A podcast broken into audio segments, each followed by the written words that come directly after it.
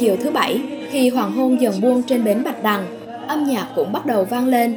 Những nghệ sĩ lại cất cao tiếng đàn, tiếng hát. Bầu không khí âm nhạc trẻ trung sôi động ấy, níu chân nhiều người dân, du khách đang đi dạo ở công viên dừng lại thưởng thức. Nguyễn Mỹ Ngọc, một bạn trẻ tới từ quận 7, chia sẻ. Thực ra mình chỉ tính đi bus trên sông vậy thôi nhưng mà mình đi qua mình thấy cái này nó vui quá uh, hát hay này không khí vui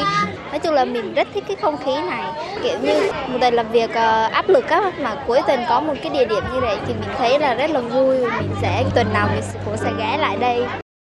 Dự án nghệ thuật cộng đồng có hẹn với Sài Gòn do hai đơn vị là công ty Thường Nhật, đơn vị đang quản lý vận hành tuyến xe buýt đường sông Sài Gòn Waterbus và công ty đào tạo nghệ thuật Lam Studio phối hợp tổ chức.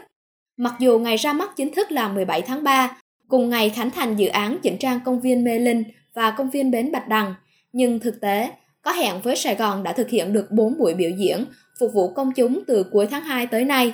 Lượng khán giả đến với đêm nhạc ngày một đông và số nghệ sĩ đăng ký tham gia biểu diễn cũng đã lên tới hơn 400 đơn lời đề nghị. Anh Nguyễn Tấn Tài, một người dân ở quận 8 cho biết khi nghe tin ở Bến Bạch Đằng có chương trình âm nhạc miễn phí, anh đã chở vợ con tới để thưởng thức, vừa thư giãn cuối tuần, vừa cảm nhận một Sài Gòn đang hồi sinh sau thời gian chiến đấu với đại dịch. Chương trình rất là ý nghĩa. À, khi mà chương trình này ra tôi tôi cảm thấy giống như là mình được sống trở lại sau mùa dịch là cái thứ nhất cái thứ hai là sau khi tôi trở lại tôi thấy là cái bộ mặt của cái bến bạch đằng đây nó được cải thiện rất là nhiều về thứ nhất là quan cảnh thứ hai là nghệ thuật thứ ba là về con người thì tôi rất là hài lòng Mặc dù có hẹn với Sài Gòn là dự án nghệ thuật đường phố phi lợi nhuận, không thu phí, nhưng mỗi chương trình đều được đầu tư, chuẩn bị kỹ lưỡng để mang đến cho khán giả những bữa tiệc âm nhạc thật sự thú vị, chất lượng vào chiều thứ bảy hàng tuần.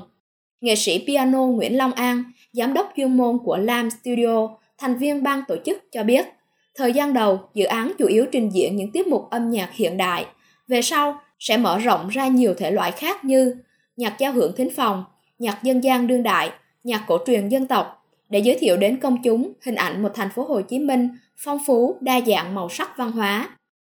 Đây là một chương trình của tất cả thầy và trò à, và nhiều người bạn kể cả những người mà không phải là những người học và làm việc ở trong ngành nghệ thuật thì cũng có thể đều chơi được sân chơi này âm nhạc đường phố nó sẽ là cái nơi mà để kết nối những nghệ sĩ những à, khán thính giả và đặc biệt quan trọng nhất là đem lại một cái không khí những cái thông điệp cho cả nước cũng như là bạn bè quốc tế sắp sang với cả đất nước chúng ta Ông Nguyễn Kim Toản, giám đốc công ty Thường Nhật, Sài Gòn Waterbus cho biết thêm, Dự án còn hướng đến việc gia tăng giá trị văn hóa cho du lịch đường sông của thành phố Hồ Chí Minh. Được cái sự đón nhận, ủng hộ thì chúng tôi sẽ tiếp tục phát triển. Đặc biệt là chúng tôi sẽ đưa chương trình xuống từng chuyến tàu để bà con khi đi tham quan à, du lịch trên sông thì bà con cũng được là à, đắm chìm trong một cái không gian âm nhạc à, một cách sinh động ngẫu hứng. Điều đó tôi tin chắc là tạo thêm cái nét duyên cho sông nước Sài Gòn. Mỗi buổi diễn của Có hẹn với Sài Gòn chỉ diễn ra vỏn vẹn trong một tiếng rưỡi đồng hồ, từ 5 giờ 30 đến 7 giờ tối. Tiếng đàn vừa dứt, nhiều khán giả vẫn còn ngẩn ngơ, nuối tiếc, nhưng đó cũng là dấu ấn nhắc họ nhớ rằng thứ bảy tuần sau lại có hẹn với Sài Gòn để cùng thưởng thức âm nhạc, ngắm nhìn hoàng hôn trên sông, ngắm thành phố lên đèn và cùng cảm nhận về một thành phố Hồ Chí Minh hiện đại, năng động nhưng cũng rất nên thơ, lãng mạn.